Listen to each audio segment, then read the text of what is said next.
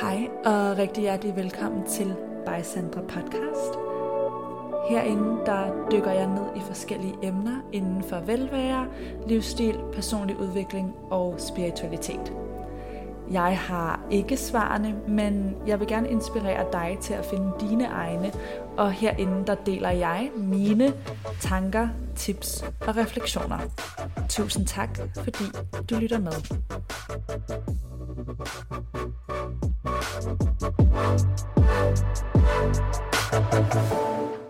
Til de af jer, der lytter med mere eller mindre i realtid, så har jeg lige åbnet op for forudbestillinger på min notesbog og mit opgavehæfte. Det vil sige, at du kan bestille dem ind til den 6. marts, og så bliver de sendt inden udgangen af marts. Og notesbogen er en notesbog, som jeg skabte, da jeg ligesom, jeg kan ret godt lide at dele de forskellige ting, jeg ligesom skriver ned ind. Så den er delt ind i 3 forskellige sektioner, hvor den ene er taknemmelighed, altså det her med at have en gratitude practice. Den anden er til, når man har noget, man gerne vil slippe, noget man gerne vil af med. Og den sidste er til manifestering og hedder tiltræk. Så de forskellige sider er ligesom delt ind i, jeg tiltrækker, jeg slipper, og jeg er taknemmelig for alt efter, hvad for en energi du ligesom er i. For jeg kan godt selv lide at holde tingene adskilt, og jeg synes det her med at have 3 forskellige bøger til 3 forskellige ting, var måske lidt overkill. Så det er egentlig en, jeg lavede til mig selv til at starte med, og så fordi der var interesse, så begyndte jeg at få dem trykt. Og så er der opgavehæftet, som hedder Skab dit drømmeliv, og er sådan mere interaktivt. Der er forskellige modeller, kategorier og opgaver til dig og til at skabe dit liv. Mange af opgaverne er der flere gange, så du ligesom kan gå tilbage og gøre den igen, hvis du har brug for det, for eksempel med et halvt års mellemrum eller et eller andet. Men til de af jer, der er interesseret, så kan I læse meget mere inde på min hjemmeside. Og grunden til, at de bliver sendt der i slut marts, er fordi, at det er der, jeg er hjemme i Danmark og har mulighed for at sende dem. Jeg arbejder stadig på at få sat en løsning op, så at det kan blive mere eller mindre fast. Det kræver, at jeg har en samarbejdspartner i DK til at hjælpe med ligesom at distribuere dem. Men nu har jeg mulighed for lige kort selv at sende ud til de af jer, der er interesseret i at lave en forudbestilling. Så ja, der er mere info og link i beskrivelsesboksen til den her episode. Hej kære venner, og rigtig hjertelig velkommen til dagens podcast episode, som i dag skal handle om penge og mindset omkring penge. Og det tager jeg egentlig op, fordi at det blev ønsket, da jeg lavede sådan en lille spørgerunde inde på min By Sandra Viller Instagram.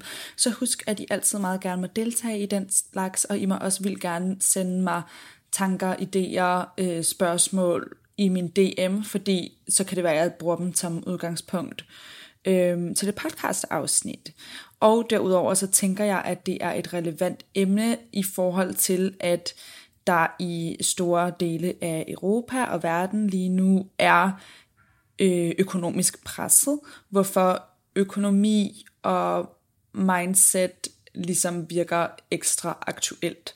Og først og fremmest vil jeg bare anerkende, at jeg godt ved, at tingene er, som de er. Det kan jeg ikke tænke mig positivt ud af, og det er heller ikke det, jeg kommer til at bede dig om. Men det er omvendt heller ikke noget, jeg ønsker at dvæle for meget ved i det her afsnit, da jeg er sikker på, at I bliver bombarderet med den information udefra fra andre steder, der kan fortælle meget mere om det, end jeg kan. Jeg er desuden heller ikke ekspert eller, professionel på nogen måde inden for penge og økonomi. Men det, jeg kan tale lidt ind i, er mindset og mindfulness omkring penge, og hvordan vi måske kan hele vores eget forhold til temaet omkring penge, både på baggrund af egen erfaring og på baggrund af coachende redskaber, bøger, jeg har læst igennem tiden, der har hjulpet mig personligt, og nogle af de forskellige teorier, der har været deri. Og så vil jeg også bare lige anerkende, at jeg selv er vokset op meget komfortabelt. Altså jeg har økonomisk privilegie i den forstand, at jeg voksede op i en komfortabel familie med en komfortabel finansiel situation, og at jeg også har haft det i mit voksenliv. Det synes jeg også bare lige er vigtigt at tage med for at sige, at ja, jeg kan ligesom i nogle henseender, jeg prøver altid at se alles perspektiver og sætte mig ud over mig selv også. Men jeg kommer, når jeg taler fra mine egne erfaringer, fra et sted af privilegie, og det er jeg meget taknemmelig for og meget klar over. Og i min rejse som selvstændig har jeg ligesom også prøvet både at have sådan virkelig høj indtjening, især for min alder på det tidspunkt, og rigtig meget disponibel indkomst, og så har jeg prøvet at have en periode, hvor det var rigtig hårdt. Det var omkring den første, sådan, eller var det første eller anden bølge af corona. Anyway, jeg kan ikke rigtig sådan huske det. Det fortrænger vi vist lige. Haha, ej. Det gør vi ikke, men jeg kan ikke lige huske, om det var det ene eller andet tidspunkt. Men jeg kan i hvert fald huske, at der var jeg virkelig sådan, wow, det er spændende at være selvstændig, når ens kunder trækker sig, og der ikke kommer nye i en periode. Så ja, som selvstændig, så har jeg ligesom kendt til begge ekstremer, har jeg lyst til at sige, og har i den forbindelse lyst til at tale ind i det her med, jamen hvad gør man så i situationer, hvor man er presset, og ja, jeg vil komme med nogle tips om, hvordan jeg selv gjorde, og hvad jeg skiftede fokus til, da det var. Penge kan også være enormt tabubelagt i vores samfund, og det er egentlig lidt sjovt, fordi det er jo noget, vi alle sammen beskæftiger os med hver evig eneste dag, og sådan som jeg prøver at se det, og nogle af de ting, jeg ligesom også har tilegnet mig igennem tiden af forskellige ting, jeg har læst og hørt, er det her med at gå ind i, at jamen penge er en ressource, det er den ting, vi i vores samfund på det her tidspunkt har aftalt, at vi bytter på den og den måde, for de og de ting. Ej, og nu håber jeg ikke, det her bliver for filosofisk, men jeg tænker, nogle af jer måske kan relatere, men det var faktisk en tanke, der slog mig på sådan en meget intens måde, da jeg læste The Sapiens, fordi der gennemgår den ligesom det her med, sådan, hvordan menneskeligheden har udviklet sig. Og ja, den fik bare sat ord på det der med, hvordan det hele er noget, vi i citationstegn finder på. Altså sådan, det er jo bare noget, vi har aftalt. Jeg ved godt, det stikker dybere end det, men hvis man tager det op på sådan et helt overordnet plan, er det. Og det er mig og min hjerne, der godt kan lide nogle gange at krølle sammen om sådan noget, og blive sådan helt eksistentiel. Men vi kommer ikke udenom, at det er den aftale, der findes i samfundet lige nu, involverer de penge. Og at hvis vi vil deltage i samfundet og have det godt og være med, så at sige, så forholder vi os til vores økonomi. Og jeg vil også sige, for mig er det enormt vigtigt at føle, at jeg er ansvarlig med min økonomi. Så sådan, følelsen af ansvar kommer før følelsen af at skulle have det sjovt. Og det gør det af den enkelte grund, at for mig er det mest selvkærlige simpelthen at sætte mig selv op til succes, at være ansvarlig omkring de her ting, og efter bedste evne have styr på det, og være et sted, hvor at jeg bygger mig selv og min fremtid op, og ikke et sted, hvor jeg, nu sætter jeg lidt groft op, men lader den afsted. Og det er, det kan egentlig vende tilbage til den her model, jeg har brugt nogle gange, og som også ligger inde på min hjemmeside. Det slår mig først nu, men det her med, hvad har jeg brug for? Hvad burde jeg, og hvad har jeg lyst til? Og tit kan vi komme til at gå over i lyst, og det kan godt føre os lidt på afveje. Så derfor er det rigtig vigtigt at gå ind og kigge, hvad er det, jeg burde, og hvornår er det, jeg burde faktisk også bliver det, jeg har brug for. Fordi det er det mest kærlige og ansvarlige for mig i den her situation. Som jeg har sagt før i andre forskellige temaer, så er selvkærlighed ikke kun lyserøde boblebade og cute ting, og ting, der føles rare i øjeblikket. Det er også at gøre de ting, der nogle gange kan være svære for os, og som vi nogle gange har modstand på. Men for at skabe en bedre fremtid, for at træde ind i den person, vi ønsker at være, og for at give os selv mere ro i nuet. Sådan for mig, jeg har meget mere ro med tingene, hvis jeg ved, der er styr på dem. Så sådan, hvis du har en eller anden lille irriterende ting, du måske ikke helt har taget ansvar for, fordi det giver dig sådan en følelse omkring økonomi, så lad det her være din kærlige reminder om, at det altså også er en del af det at passe på dig, at have styr på de her voksne ting. Og det, nogle gange kan det føles overvældet. Jeg kan også komme i sådan et mode, hvor jeg bare sådan, altså er det her at være voksen, og er jeg overhovedet voksen nok til det her? Men det er jeg. Jeg er den voksne nu, og i det tilfælde må jeg ligesom tage mit eget indre barn, der er overvældet af det hele, kærligt i hånden og være sådan, nu er det her, vi gør. Den her regning skal altså betales, selvom det havde da været sjovere at kunne bruge den på cute nye ting. Men hver ting til sin tid. Penge er også noget af det, der kan være enormt ladet i forhold til de overbevisninger, vi har omkring det. Så man kan for eksempel bære rundt på nogle overbevisninger omkring, at hvis man har mange penge, er man på en bestemt negativ måde, og så er det måske klart, at man ubevidst saboterer sig selv mod enten at have mange penge eller tjene flere penge, hvis man ubevidst går og tror noget negativt om folk, der har dem. Og det bringer mig til en anden pointe, som jeg ved ikke præcis, hvem jeg skal give credit til det her for jeg har stødt på det flere forskellige steder. Men det er det her med, at penge, som jeg nævnte før, er en ressource eller en energi, hvis man går op i den slags, hvilket jeg gør, og jeg går ud fra, de fleste af jer, der lytter med regelmæssigt her, gør eller er åbne for på et eller andet niveau. Og sådan som jeg ser det, forstørrer det, der allerede er. Så penge er en ressource, og det er ligesom at sætte et forstørrelsesglas over, hvad du allerede er, at få flere penge. Og man ser jo også det her interessante med, den er jeg ret sikker på, i hvert fald kommer fra Secrets of the Millionaire Mind, men bliver også nævnt andre steder, som er en bog, jeg også vil nævne senere i podcasten.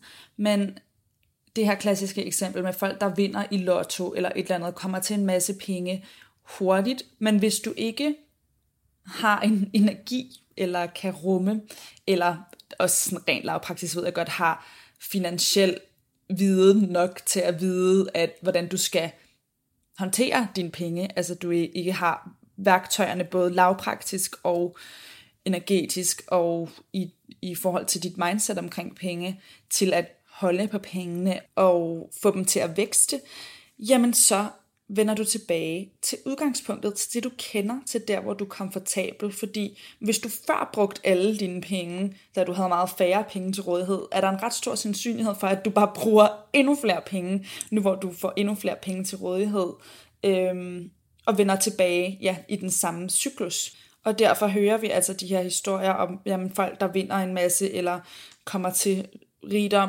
og overflod, og mister den lige så hurtigt igen. Og på samme måde kan nogle af jer måske have oplevet, at selvom jeg er steget i indkomst i takt med, at jeg bliver ældre, så er der måske ikke så meget ekstra til rådighed, fordi at, det, jeg bruger pengene på, stiger og sparer. Så hvis man ligesom ikke har en rutine med at spare op, eller et mindset omkring de ting allerede implementeret, så er det ikke nødvendigvis sikkert, det bliver meget nemmere, bare fordi der kommer flere penge til. Det er klart, der kan være noget mere luft til det, men typisk vil vores mønstre omkring de her ting altså følge med, medmindre vi tager et lille kig på dem. Og det er derfor, jeg synes, det er så vigtigt at stille spørgsmålstegn med, hvad er det egentlig, jeg går og tror om penge, og bliver jeg trigget af, hvis andre har mange penge eller få penge? Hvad har jeg hørt i hjemmet om penge? Hvordan var diskursen omkring økonomi i min familie? Har der været nogle pressede situationer, som jeg har taget med mig, eller som har påvirket mig som barn, selvom det ikke var mit sted? Men det er jo sådan noget, der virkelig kan sætte præg på os og gøre, at at vi får nogle ting med omkring penge, som ikke nødvendigvis har noget med vores situation nu at gøre, og som heller ikke nødvendigvis er hensigtsmæssigt eller sandt for os i dette nu.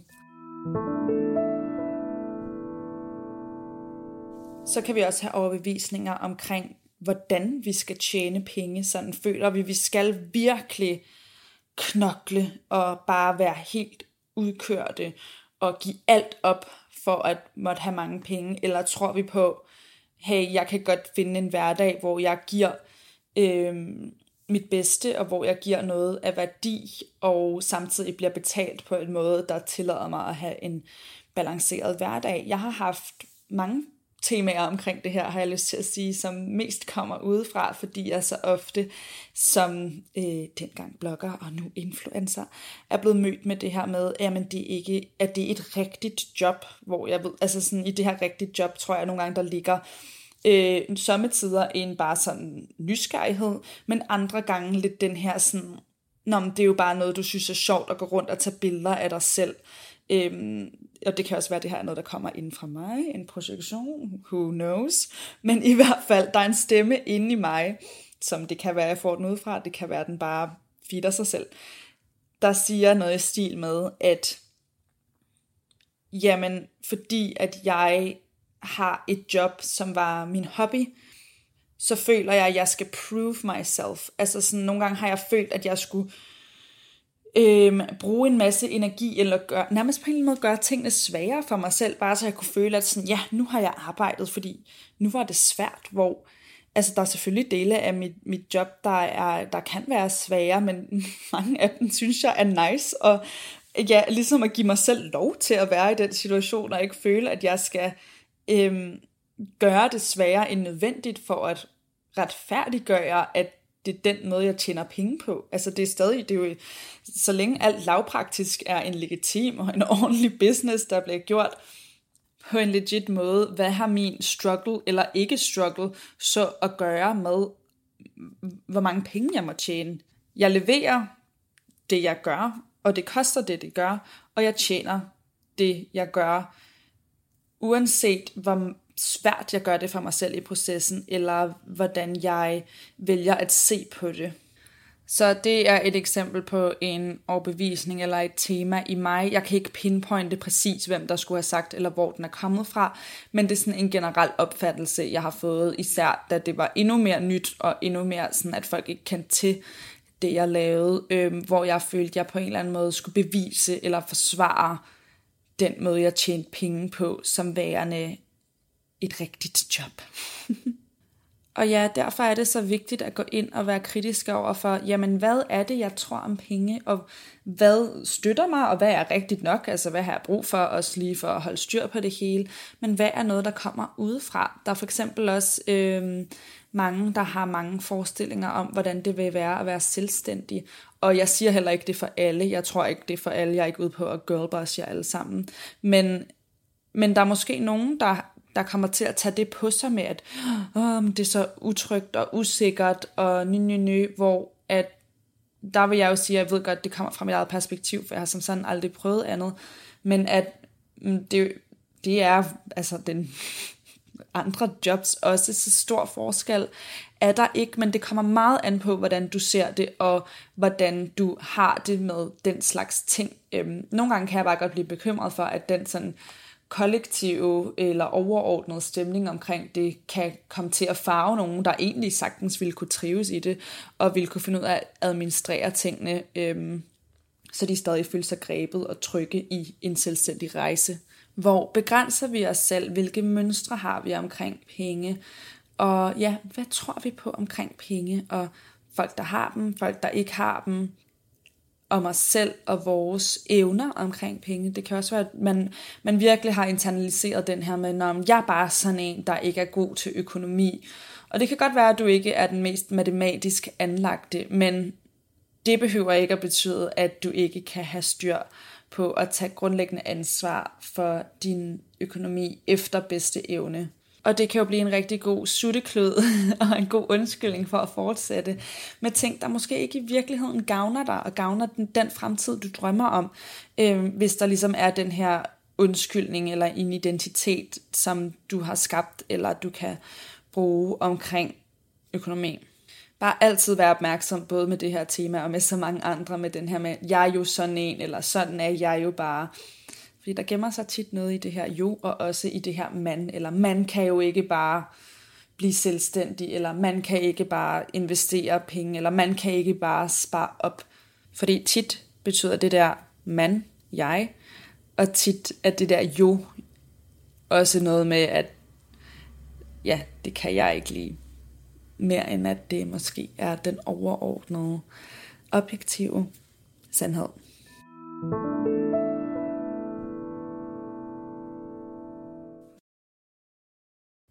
For at tale om det energetiske, så kan vi se det sådan, at der er to poler, og det her gør sig egentlig gældende inden for alle mulige tematikker. Og den ene pol er abundance, altså overflod, og den anden pol er lack, altså mangel, den her følelse af, der ikke er nok, og at noget kan blive taget fra mig. Og for mig ligger der i det her lack også det her med, at hvis andre har noget, gør det, at der er mindre til mig. Ved lack-energi kan der også være sådan en lidt ængstelig følelse forbundet med det. Vi kan være bange for at miste, bange for, at der ikke er nok. Og selv hvis der er nok lige nu, kan vi være overdrevet beskæftiget med, at der måske ikke er nok i fremtiden. Hvor det er jo ligesom den her balance mellem at være fornuftig og sikre sig selv til a rainy day, men også at leve sit liv og ikke leve sit liv i overdreven frygt for fremtiden, som vi alligevel ikke er i lige nu. Og når vi er i abundance, oplever vi den her overflodsfølelse, følelsen af, at der er nok til alle. Det er generelt et sådan afslappet, excited stadie, hvor det fylder os op at bruge vores penge, hvor vi føler os komfortable og trygge, men også glade og tilfredse. Fordi jeg synes måske godt, der kan være, en ting er at være komfortabel og tryg, og noget andet er at være sådan excited og have energi på det og føle sådan åbenhed. Så man kan i virkeligheden se det som sådan den ene følelse, føles sammentrækkende, og som om man skal holde styr på og kontrollere, og den anden følelse føles meget sådan ekspanderende og let og legende og tryg. Og det, der er så interessant ved det her, er også, at vores følelse omkring penge ikke altid ændrer sig overdrevet, bare fordi vores finansielle situation gør det. Så det vil sige, at hvis du er meget i lack-energi generelt, og føler, der ikke er nok, jamen så nærmest uanset mange penge, hvordan du vil få, så vil følelsen vokse med dig. Og derfor er det relevant for dig, hvis du gerne vil være mere i den her abundance-energi, og gå til det fra et mindset-perspektiv. Da flere penge er dejligt, og jeg synes bestemt, du skal skaffe dem alligevel. Men det løser ikke problemet på den følelse. I hvert fald ikke i lang tid. Det kan være, det gør det i en kort periode, men så vil det ligesom loope. Og omvendt er den gode nyhed så, at abundance-energi heller ikke kræver en forandring i den økonomiske situation lige nu, for at kunne begynde at tappe ind i den her og nu. Og da jeg sad ligesom og tænkte over det her med lack-energi og hvordan jeg skulle beskrive det, følte jeg også, det var relevant at bringe det op i et eksempel, der ikke handler om penge. Så for eksempel i parforhold, hvis man har det, jeg nogle gange har været inde på før, der hedder en anxious attachment style, det vil sige et mønster eller en tilknytningsstil. I hvert fald det hedder tilknytningsteori på dansk, attachment theory på engelsk, og så er der forskellige attachment styles, hvoraf den ene er anxious, hvor man typisk oplever at overtænke, være meget sensitiv over for små forandringer. Og der, når jeg tænker på mig selv i romantiske relationer, især da jeg var yngre, der manifesterede den her lack-energi sig utrolig meget der, fordi at jeg var hele tiden bange for, at noget kunne være en trussel, eller tage noget fra mig i kærligheden. Altså simpelthen, der havde jeg en meget grundlæggende følelse af, at der ikke var nok til mig her, og det triggede det her anxious attachment style mønster. Hvor en ting er, at de situationer, jeg befandt mig i, det er ikke det, vi skal komme ind på lige nu. Men faktum er bare, at jeg blev aldrig helt fyldt op romantisk, heller før jeg havde fyldt mig selv op og havde en følelse af abundance, af overflod og kærlighed inde i mig. Sådan, jeg tror nærmest ikke, det fandtes på det tidspunkt. I ved, da jeg var i mit allermest aktiveret. En mand kunne have givet mig bekræftelse hvert sekund, og det millisekund imellem dem havde ikke været nok. Og det blev først nok, da jeg fandt det i mig selv, da jeg fandt følelsen af overflod og kærlighed i mig, i stedet for at være afhængig af andre gav den til mig.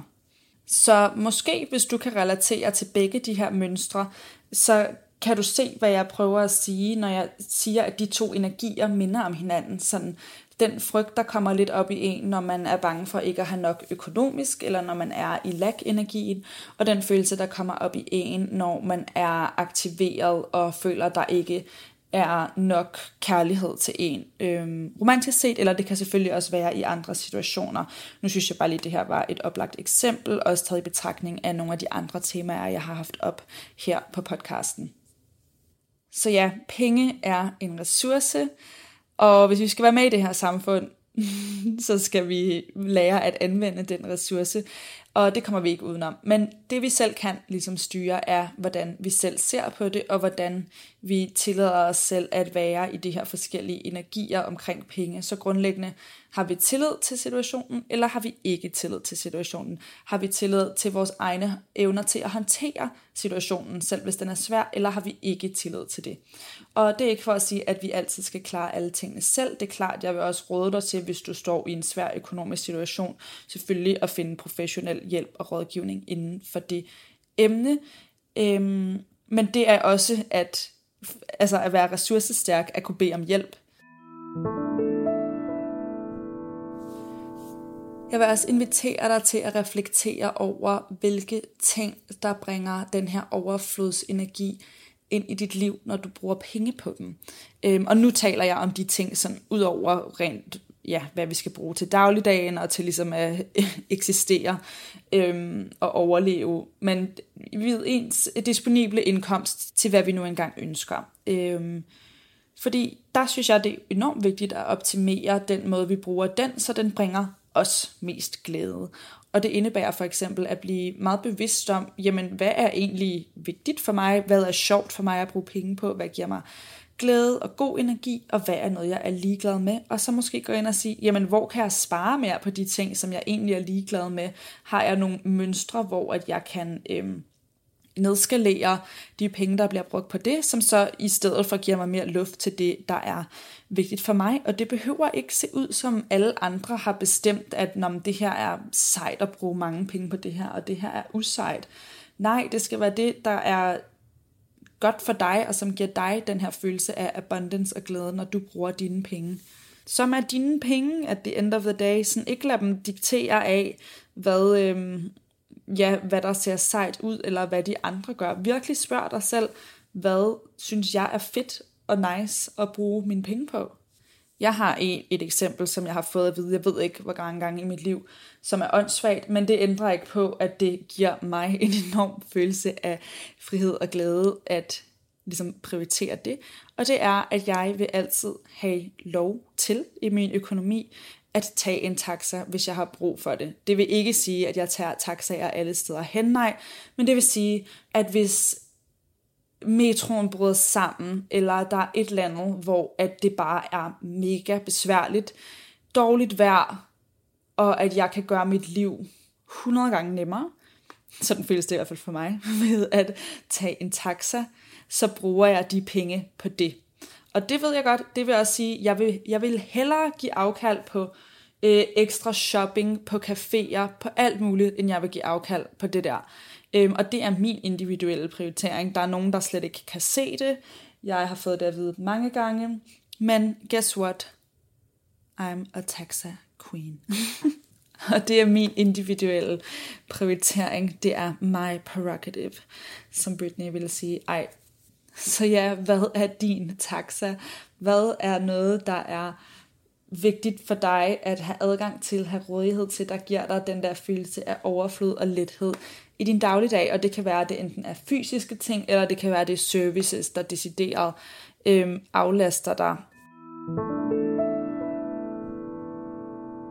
Nå, kære venner, men lad mig runde af med at konkretisere nogle tips, og så kommer jeg også til at lave en pdf, der vil ligge inde på min hjemmeside og være linket i shownotesene med nogle inspirationsspørgsmål, refleksionsspørgsmål, coachende spørgsmål, med nogle spørgsmål til det her tema. Jeg har ikke helt lavet dem endnu, så det er derfor, det lyder måske lidt vagt, når jeg taler her nu, men jeg lover jer, at de bliver konkretiseret, og de ligger til jer.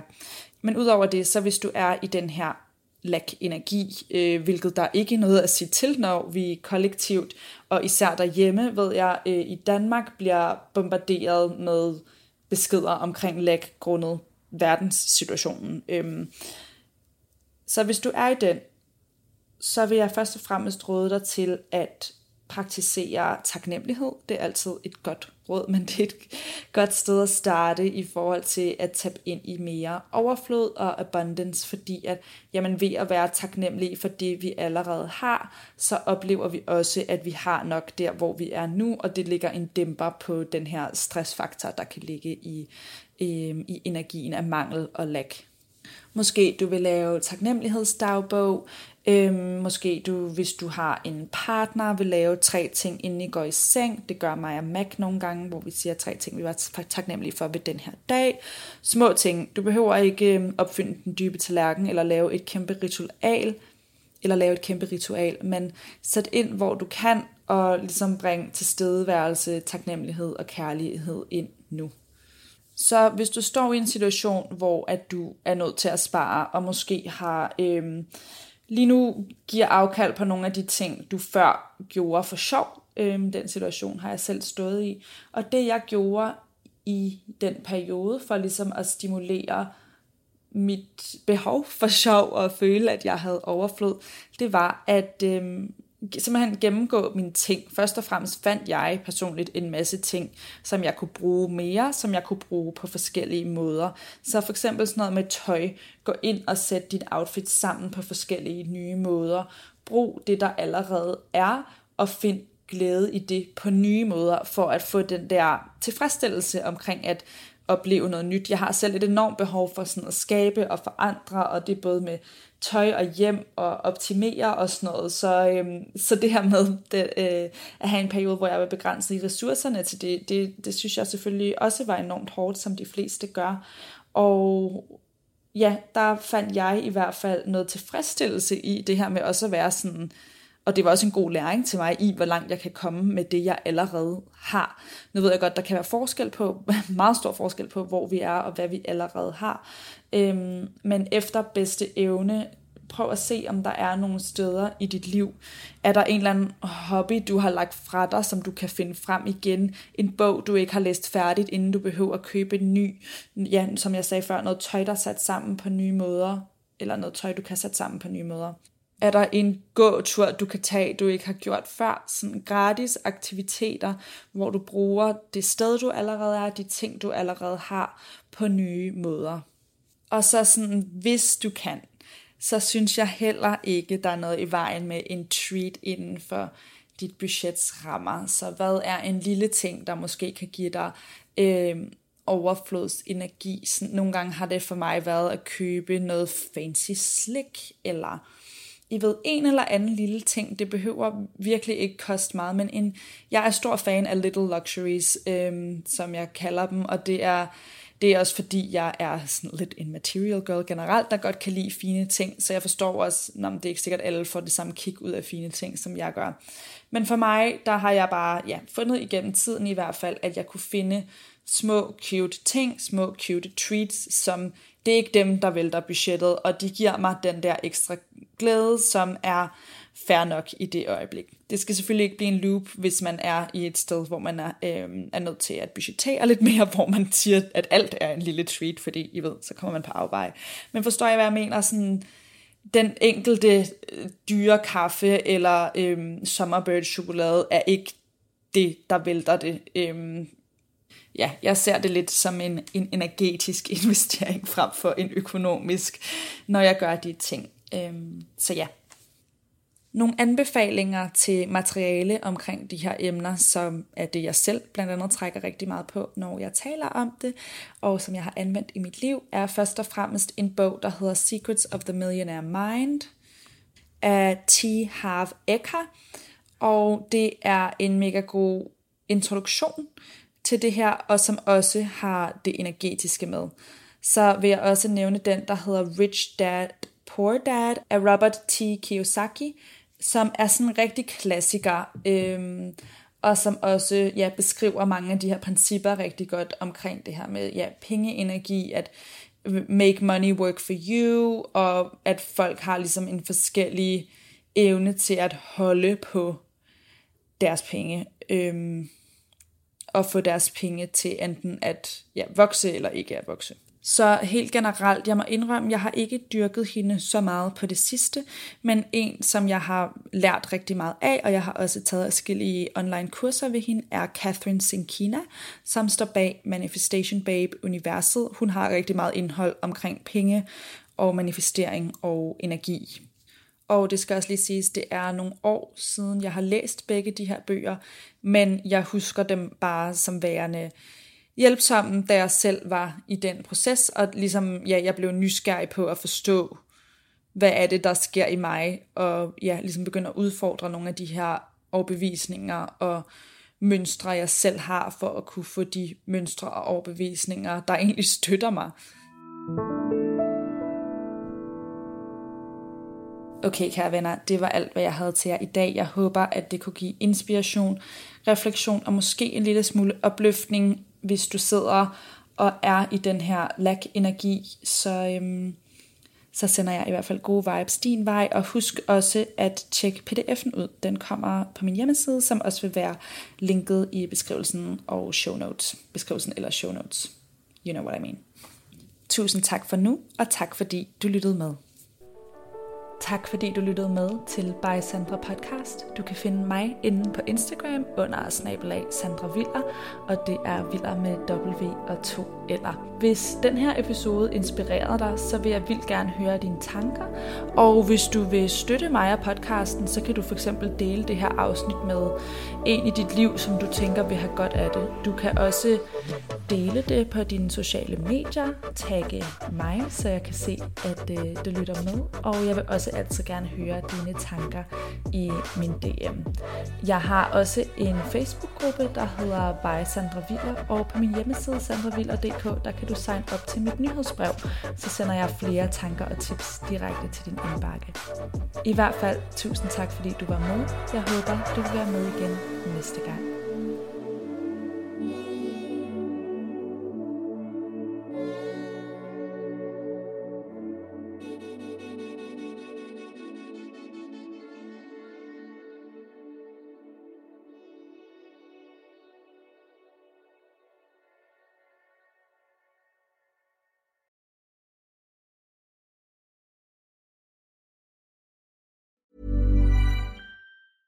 Hey, it's Danny Pellegrino from Everything Iconic.